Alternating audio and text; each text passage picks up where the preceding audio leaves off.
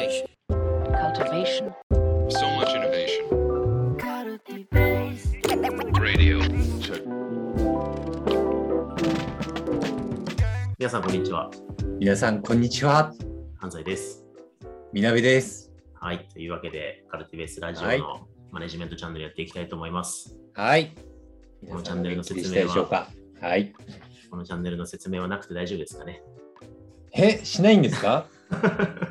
心が折れたんですか？このチャンネルはね、カルティベースが運営しております。あの安西とみなべがね、研究と実務の両視点からマネジメントの最新知見を掘り下げていくチャンネルです。今までとちょっと違う言い方にしてみたんですけど、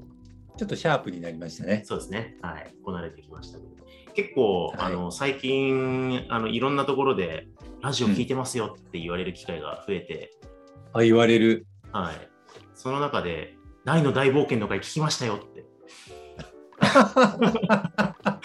多分あの僕らが、まあ、この回だどうせ伸びないんだろうなって言いながら多分、うんあのポップの回取ってたから、うんそんなことないよって言ってくださる方が結構いらっしゃって、はい。嬉しい嬉しいですね。嬉しいけども、何が刺さって何が刺さらないってよくわかんないよ。そうですね。もうもう我々これ数字検証とかしてないから、はいうん。そうですね。昨日赴くままにやっていきたいと思いますけど、今日ははい。宮部さんなんか話したいことがあるとかないとか言ってましたけど。いやー、あるん、あるんですよ。あるんですよ。いや、最近なんか2人でさ、研修だったりとかさ、ねえ、2年間一緒にやってて、あんまり仕事をプロジェクト上やることってなかったじゃないですか、実は。あの、まあ経営コンサルティング案やってるけどねそう、うんコンサル案件に2人が同時に入るってことはななかったですね。ないよね。そもそもコンサル最近やんないしね。やんないですね。はい。そう、久々にやった案件で2人で一緒にやったりとかしてて、で、やるからには、なんか一回真面目に、ちゃんと、なんかリーダーシップ研修とか含めて、ちゃんと考えてやってみようみたいな。うん、なんか天コンテンツ化できたらいいよねみたいな感じにやって、で、それなんかやり続けてるんですけど、まあ、そのその中での気づきだったりとか、まあ、最近思ってることみたいなことをなんかシェアしたいなって思ってるんだけど、うん問いとして、なんで人のキャリアはすごそうに見えるかについて話したい。なるほどね。はい、いいっすね。いいっすね。結構これは、なぜあのなぜ SNS、SNS や Twitter でタイムラインに現れる人のキャリアはすごそうに見えるのかについて話したい。そういうことじゃないか、それはちょっと違う。じゃ、じゃな色が入り入ってきたけど、ちょっと違うね。ちょっと違いますね。今のは違います。うん、ちょっと邪悪なこと言うと、聞いてる人がもしかして自分のことかなみたいな。全然関係そない人ういう、そうがいうつもりではないですよ。プ そういう。直したりしちゃうから、そう。はい。あの、いや、だから、て適当に言うんだけどさ、ねえ、なんか、このグラジオとか聞かれてる人もスタートアップとかさ、なんか大企業とかさ、いろんなところに所属されてる人とかいらっしゃると思うんだけど、ね、スタートアップとかだとさ、なんか会社のプロフィールとか代表挨拶とか見るとさ、CXO、CO、CO、CSO、CTO とかさ、なんか、マッキンゼーにいました。その後、スタートアップの CX ほげほげをして、今ここにいます。とか、ああ、矢印でね、はいあの、美しい物語になってるパターンですね。そう。東大の何々学部にいて、ディープラーニングをほげほげしていて、その後に研究室でほげほげした論文書いた後、こういう、なんかエラーがある気がしてきたな。ちょっとなんか、あのーけ 検索したら実際にそういう人いて絞り込めちゃいそうだから、適あんまり具体的な例やめてください。はい。まあでも言いたいことは分かります。はい、ねどこで何を学んで、ここで経験を積んで、今こんなすごいことやってますっていうふうに、まあ、はいみんなのプロフィールがそう見えるってことですよね。そうそうそうそうそうそうそう。うんうんね、大企業の所属されてる経営者とかもさ、なんか、なんとかのブランドを何々を何万、何百万本売り上げて、その後にどうのこうので、ここまで上り詰めましたみたいなキャリアに見えたりとかするじゃん。だからなんかもう、かて天井の人みたいな、神みたいな、神オブ神みたいな、自分とは違うみたいな。でも年齢もっと上だろうなって思ってたら、え ?31? 自分と同じくらいじゃんとか、え、はい45でこれ？やばくない？とか、なんか案外思ったりとかするんですよね。うんうんうん。そうそうそう。はいっていう現象はなぜ起きるのかについて話したい。なりますね。まあ、これ、あの、今、なんか第三者をね、批判するような言い方をしましたけど、まあ、完全ブーメランで、僕は完全にそのパターンのプロフィールなんで。東大卒業、東大の院に行って、ドクターに行って、研究ずっとやって論文書かれてね。そうで、で片割れで。やってますみたいなね。はい。狙ったかのような、こう、異色のキャリアを歩んでますみたいな感じに、はい。あのかのように書いてるんで、あの書く側の気持ちもまあ分からなくもないんですけど、はい。まあ、それがなんでこうすごそうに見えるのかとか、それをなぜまあ意識してしまうのかみたいな、そういうことですかね。はい。そうそうそうそうそうそうそうそうそうそう。いう話をしたから。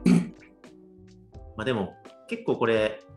あのー自分のキャリアビジョンとか指針が見出されていないときってやっぱ気になっちゃいますよね。なんかうんやっぱ自分のプロフィール書くときとかって、あれ何何書けばいいんだろうって必ず最初になるじゃないですか。うん。でそうすると大体他人の見に行っちゃいますもんね。他の人どう書いてんだろうっつって。まあ、なんか、これ話をうまいことやらないと、なんか、すごい攻撃してるようになっちゃうから気をつけなきゃなって繊細さが生まれ 2, 始めたエラー、エラー2つぐらいもう来て 本当に？いやでも実際あるじゃないですか。ツイッターのプロフィールとか、他人がどう書いてらっしゃるのかなとかを見てさ。ですると、あこういうふうにちょっとキャリアがいいように見える感じにした方がいいのかなとかなんかうん。いろいろあったりとかしてさ、なんかキャリアってすごい綺麗じゃなきゃいけないとかさ、なんかこう、順当に実績を積み重ねて、すごいように評価されるようにあらなければならないみたいな。なんか自分の中のそういう何かみたいなのがどうしてもなんか自然に湧き起こってきちゃってでそれがあ自分ない気がするみたいな感覚にどうしてもなっちゃうような気がするんですよね。キャリアっていうものを考えたりとかする時って、うん、確かにね。な結構、うん、誰しもあるものなのかなって思っていて、そうですよね。まあ、多分なんかいくつかこれ論点あると思うんですけど、うんやっぱキャリアって基本は偶発的に形成されるものじゃないですか。まあ、はい、ある程度計画的、能動的な意思決定の連続の中で、なんか多分35ぐらいになって大学卒業するときに完全にそこまでのシナリオを読み切ってたって人って多分ほとんどいないんじゃ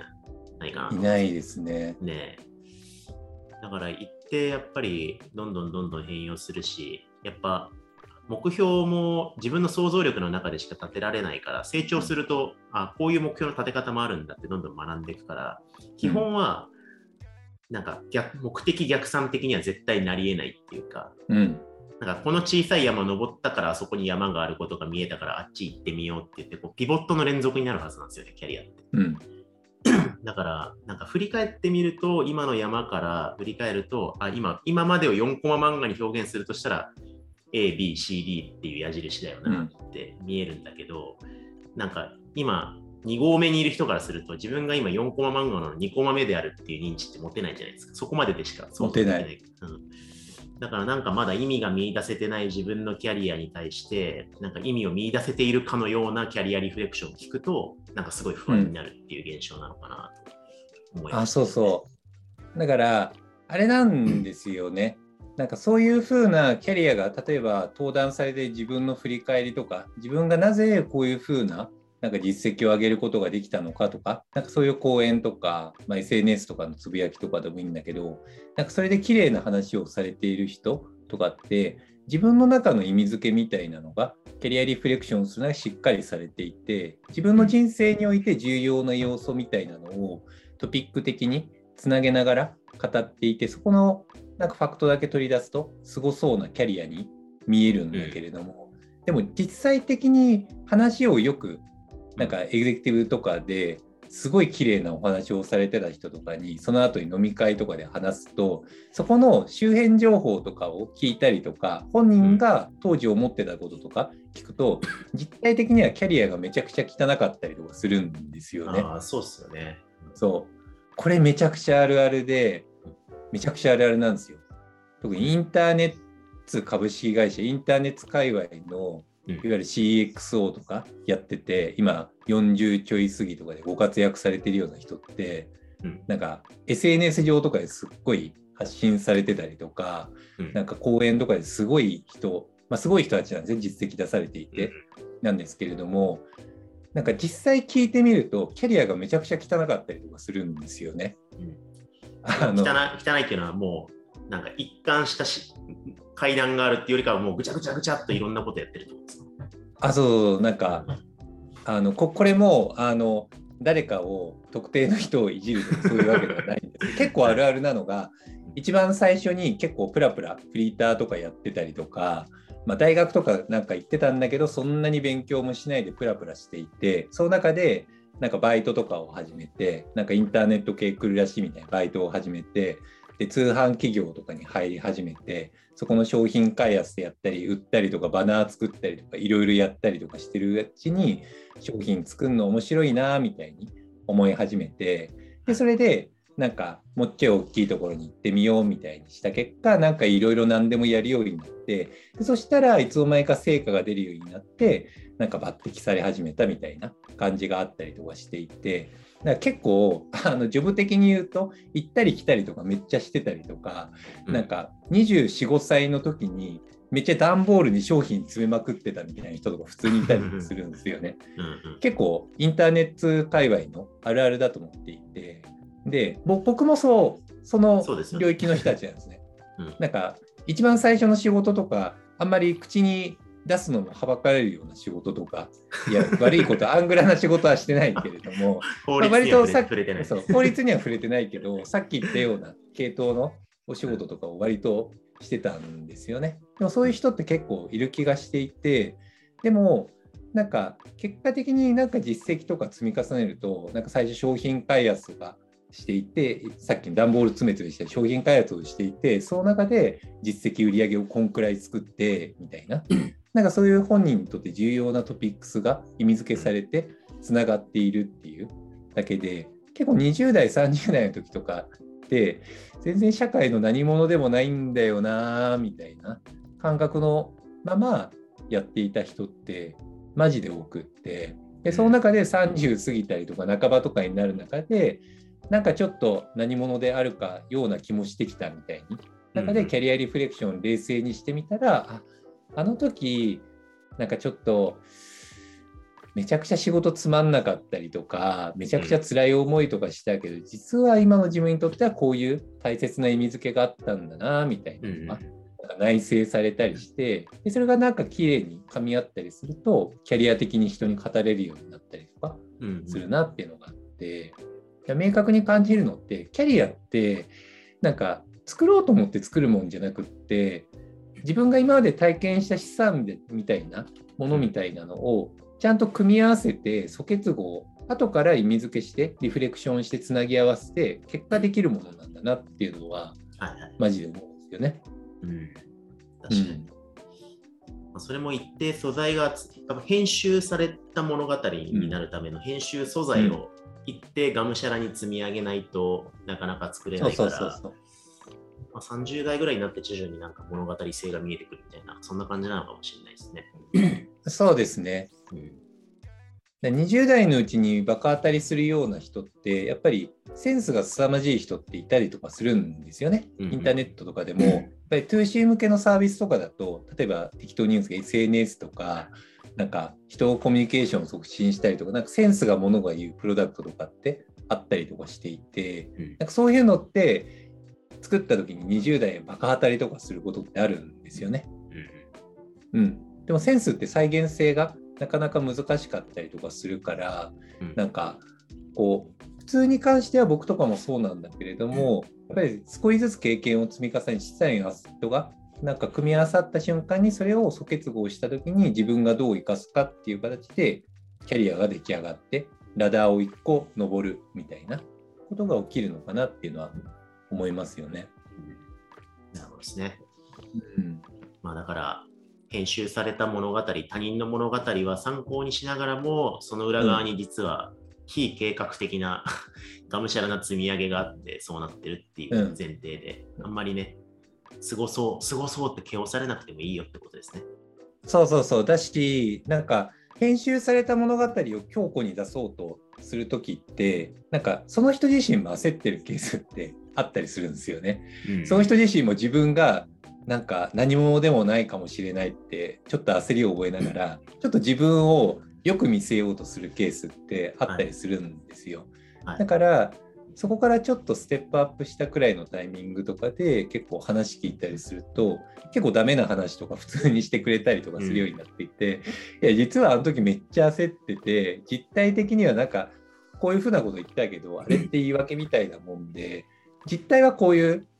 結構ダメな感じだったんですよって話してくれたりとかするから結構ねオフラインとか含めてなんかこうつ編集された裏側みたいなのをちゃんと話を聞いたりとかなんかお互いにどういうキャリアだったのかとかどういうことに葛藤してたのかっていうのをお互いに分かち合うとめちゃくちゃ解像度上がってあ強そうに見えるけど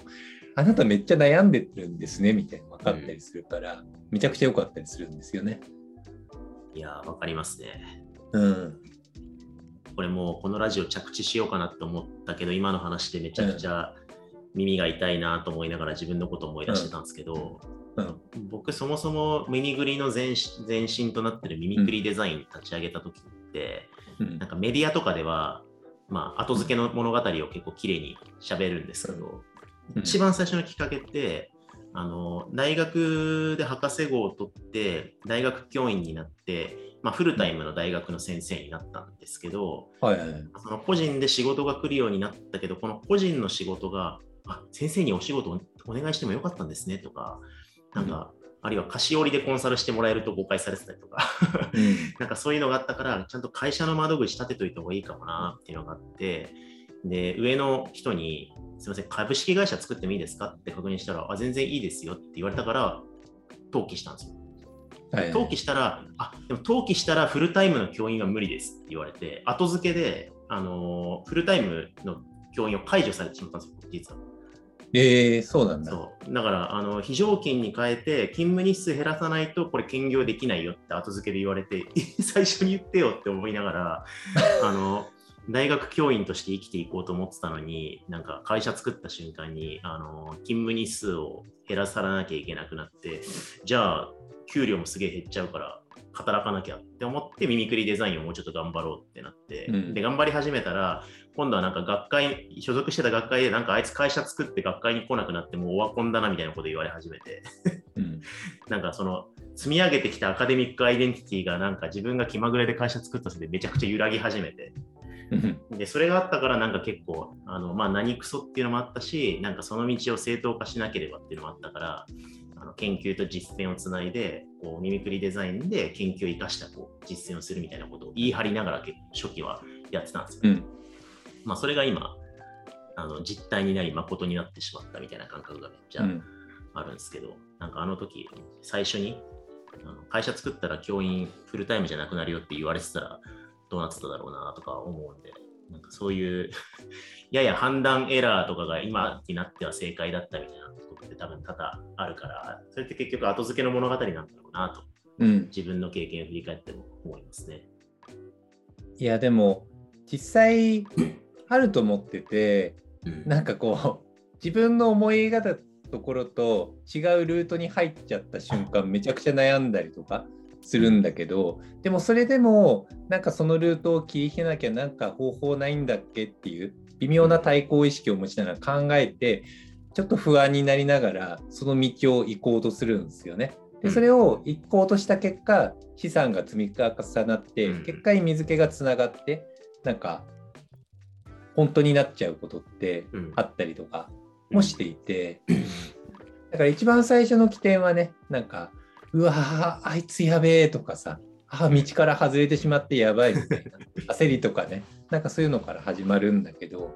でもなんかすごい逆説的に焦らなくてもなんか中長期的に時間をかけながら結果的にキャリアって作られるものだから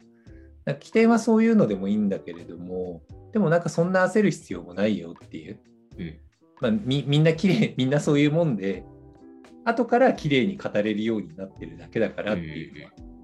ありますね。少なくとも僕僕が見てきたエグゼクティブはそういう人が多い。みんな職業柄なんか綺麗なストーリー語らなきゃいけないんですけどね。はいまあ、その意味では、現時点のパーツがどうしよう、一貫性のないキャリアを積んでしまってるかもぐらいのパーツの方が、うん後でいい、豊かな物語にでっち上げられそうだから。いいいかもしれないですね。うんうん。うん。はい。というわけで、結構この辺は、あのーうんマネージャーがね、自分のメンバーのキャリア相談に乗るときとかに、なんか多分、マネージャーとして自分は綺麗な物語をもう語ってしまってる可能性もあったりするんで、なんかあ、そうそうこそうそう。この間の自転車乗れる前のことを思い出すじゃないですけど、なんか自分のキャリアが解釈不可能だった時のことを思い出しながら、なんかメンバーのブリコラージュなキャリアを支援できるときっといいのかなと思います、ね。あ、そうだね。なんかマネージャーついなんか強がっちゃって、いや、俺はこれすんなりってこういう感覚でキャリア登ってったよみたいに言っちゃいがちなんだけど、それは嘘なんで、そうですね。ちゃんと当時ちゃんと本当に自分が悩んでたこととかをちゃんと内省して恥ずかしがらずに出してあげるっていうのもありますし、なんか直列的にキャリアを登るっていうよりも探索する感覚で、なんかこの道とりあえず行ってみよう。で、それを定期的にちゃんと半年間ごととかに何を資産としてたのかっていうのをリフレクションしながら、なんかリフレクションすることによって意味が作られて、キャリアが作られ、血肉になっていくんで、なんか資産を手に入れて、それで作り上げるみたいな、なんかその感覚の方がマジで焦らなくていいかなって思いますね。そうね。ややっぱりに日記ですね。やっぱり日記を書くべきなんですよ日記か。うん。てかもうマネージャー向けマネージャーに特化して日記を作って出しましょうか、ミニグリで。それめちゃくちゃいいじゃん。なんかそれどっかで聞いたことあるな。なんか、あの、B はい BS みたいなフォーマットになってて、はい資産を書きたいって書いて、キャリアリフレクション日記。そう。物語を編み合わせる。はい。これ聞いてパクらないでくださいね、ぜひ。はい。というわけで、じゃあ今日はこのぐらいにしておきたいと思います。ありがとうございました。ありがとうございました。